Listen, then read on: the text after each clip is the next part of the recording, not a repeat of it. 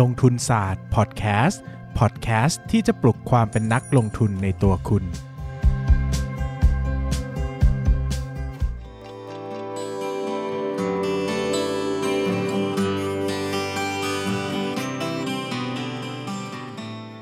สวัสดีครับ ยินดีต้อนรับเข้าสู่รายการลงทุนศาสตร์พอดแคสต์รายการที่จะชวนทุกคนมาพัฒนาความรู้ด้านการเงินและการลงทุนไปด้วยกัน วันนี้นะครับก็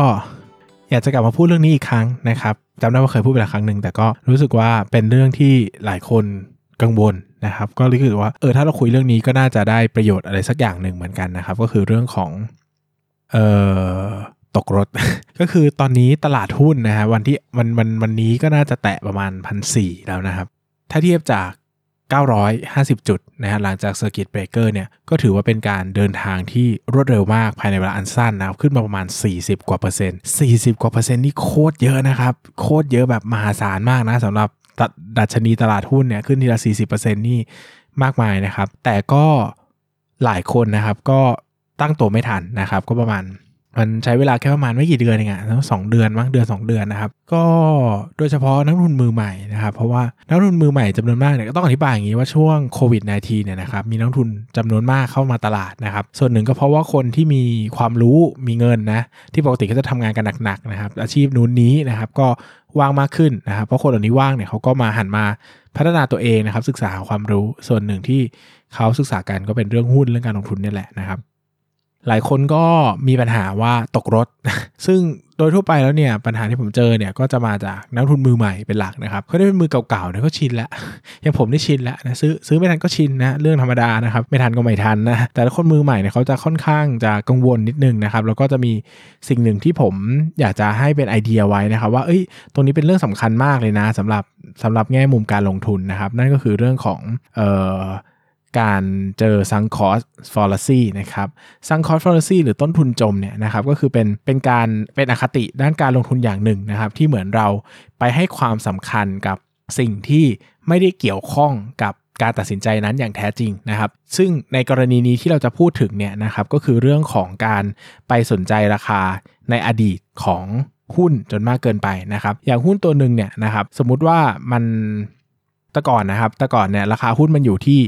5 บาทนะครับ ตลาดหุ้นตอน 1,000 มันอยู่ 5 บาทเนอะพันสี่มันขึ้นมาแล้วเป็น 10 บาทอะขึ้นมาขึ้นมา 2 เด้งอะนะครับก็ขึ้นขึ้นขึ้นมาเท่าตัวหนึ่งอะนะครับนักลงทุนมือใหม่เนี่ยจะกังวลมาก แล้วก็จะรู้สึกว่าไม่ทำทำไม่กล้าทำใจซื้อเลยนะครับเพราะรู้สึกว่า โอ้โห หมายถึงว่ามันมันขึ้นมาแล้วตั้งสองเด้งอะเข้าใจไหมหมายถึงว่ามันขึ้นมาแล้วเยอะมากเลยอะมัน คือส่วนใหญ่นะครับมันคือส่วนใหญ่เนี่ยหลายคนก็รู้ด้วยซ้ำนะว่ามันไม่ได้เกี่ยวข้องขนาดนั้นนะมันอาจจะยังถูกอยู่ก็ได้อย่างที่ผมเคยบอกว่า มีคนมาเสนอแบงค์ขายแบงค์ร้อยให้เราในราคา 50 บาท เราไม่ซื้อวันต่อไปเขาขายเรา 75 บาท ถามว่ามันแพงขึ้นไหม มันก็แพงขึ้น แต่ถามว่ามันยังถูกไหม มันก็ยังถูกนะครับ ผมเชื่อว่านักลงทุนหลายคนเนี่ยรู้ผมเชื่ออย่างนี้เลยนะ หลายคนรู้ครับว่าขึ้นมาเยอะเนี่ยไม่ก็ไม่ได้แปลว่าแพง แต่มันทำใจยากอะ คือการซื้อนี่คือการยอมรับนะว่าเราตัดสินใจผิดไปเมื่ออดีตที่ผ่านมาถูกไหมเราตัดสินใจกำไรเราหายไปแล้ว 100%นะครับแต่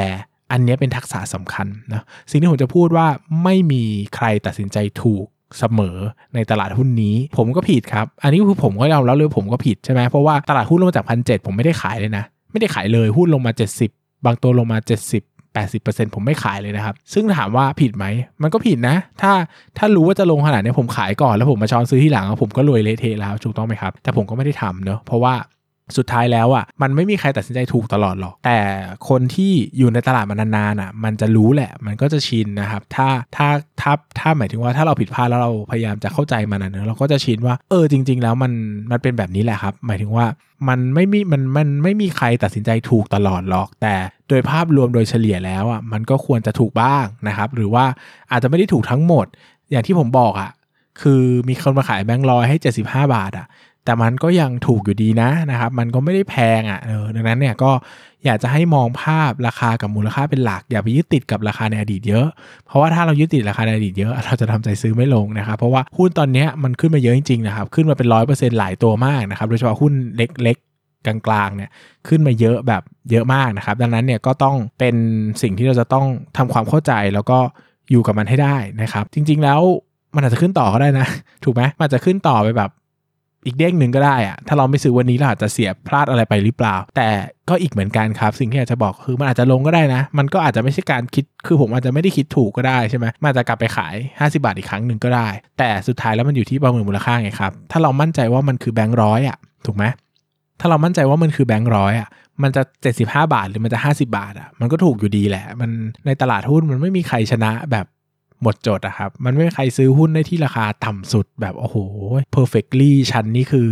ที่หนึ่งของจักรวาลมันไม่ได้มีขนาดนั้นหรอกครับ ทุกอย่างมันก็ค่อนข้างที่จะมีถูกมีผิดนะครับ แล้วก็ผมไม่อยากจะใช้คำว่าผิดด้วยซ้ำอะเพราะว่าอย่างที่ผมบอกอะซื้อแบงค์ร้อยในราคา 75 บาท มันคือการตัดสินใจที่ถูกนะ มันไม่ได้ผิดเลยอะเพียงแต่มันอาจจะไม่ได้ให้กำไรที่ดีที่สุดกับเรา แต่นั่นก็ไม่ได้หมายความว่าเราผิดพลาดนะครับ ดังนั้นเนี่ยอยากให้กลับไปย้อนมองเรื่องราคาแล้วก็มูลค่าให้ดี ให้เยอะๆเลยนะครับ หลายคนจะบอกว่าหุ้นนี้แพงมากนะครับ หุ้นตอนนี้แพงมาก PE สูงมาก แต่อยากจะบอกว่าจริง ๆ ตลาดหุ้นเขาอาจจะมองไปถึงสถานการณ์ปกติแล้วก็ได้เนาะคือปีนี้อะมัน PE มันแพงเพราะว่าไตรมาสหนึ่งมันงบมันไม่ดีหรือเปล่านะครับ หลายคนก็อาจจะมองอาจจะถือ 3 ปี 5 ปีเนี่ยงบมันอาจจะ กลับมา recovery แล้วก็ได้อาจจะไม่ได้แพงอย่างที่คิดนะครับ อันนี้ก็ขึ้นอยู่กับมุมมองการลงทุนด้วย ถ้ามองระยะสั้นก็อาจจะแพงแหละอาจจะอาจจะไม่ซื้ออาจจะชะลอตัวไปก่อน แต่ถ้ามองระยะยาวหน่อยนะครับก็คงต้องกลับมองกลับมาว่ากำไรมันน่าจะกลับมาที่เท่าไหร่แล้ว มันน่าจะกลับภายในมาในเวลาเท่าไหร่อะไรอย่างเงี้ยนะครับก็อยากจะให้ลองดูตรงนี้ให้ดี แล้วก็ระวังเรื่อง sunk cost fallacy ที่เราอาจจะเจอแล้วก็กังวลอยู่นะครับ ผมก็เป็นครับ มันก็ไม่ใช่เรื่องแปลก ผมก็เป็น ผมเห็นหุ้นที่ขึ้นมาร้อยเปอร์เซ็นต์ผมก็เจ็บใจอะ่ะเนอะแต่แต่ผมโชคดีนะครับว่าผมซื้อ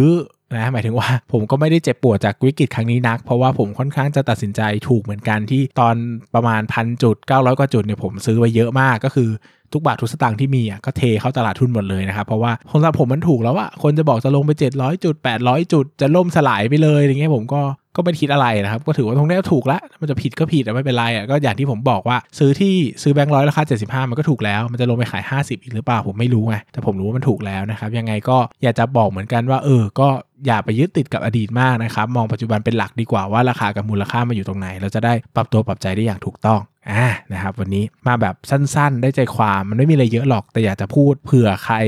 กังวลอยู่นะครับจะได้ฟังแล้วก็ฟังแล้วฟังอีกฟังแล้วฟังอีกไปเรื่อยๆนะครับจะได้ทำใจได้อะ มาเป็นที่คำถามจากทางบ้านบ้างนะครับ ไม่ได้ตอบนานเลย อยากให้วิเคราะห์ธุรกิจประกันภัยครับ โอเค ถ้ามีโอกาสเดี๋ยววิเคราะห์ให้นะ อยากฟังเรื่องการขอเพิ่มทุนหุ้นวอร์เรนนะครับว่านักลงทุนควรจะวางแผนถือต่อไปหรือเพิ่มทุนหรือขายทิ้งดีครับ อันนี้เคยพูดไปแล้วเนอะนะครับเอ่อค่าเสื่อมราคาเป็นค่าใช้จ่ายนำไปคำนวณหากำไรสุทธิเพื่อผลประโยชน์ทางภาษีได้หรือไม่ ถ้าได้เหตุใดค่าเสื่อม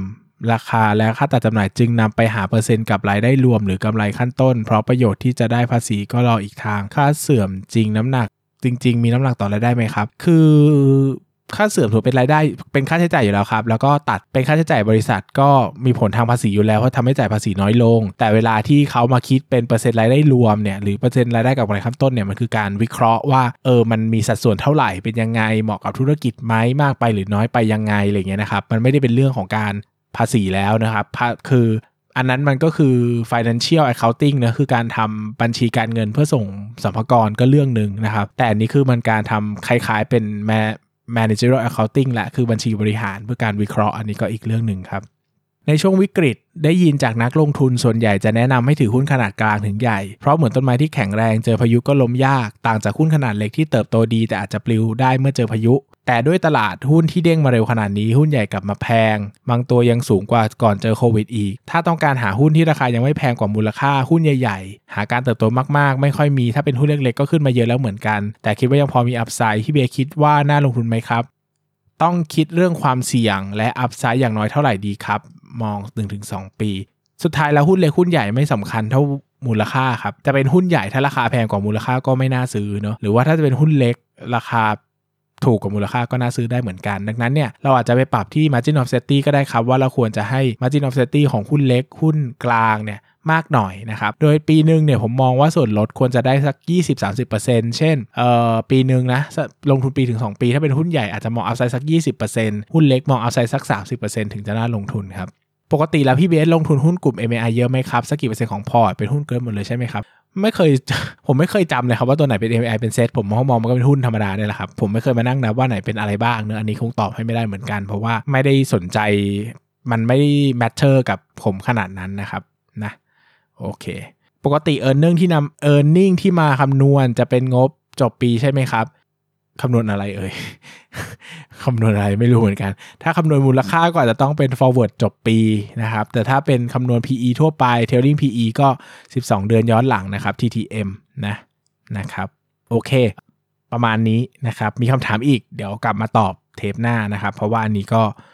ก็เหนื่อยแล้วนะครับ วันนี้อัดหลายเทปมากขอขอขออภัย เดี๋ยวผมจะไปเที่ยวฮะผมเลยก็ต้องอัดทิ้งไว้ ครับ ขอบคุณมากครับ สวัสดีครับ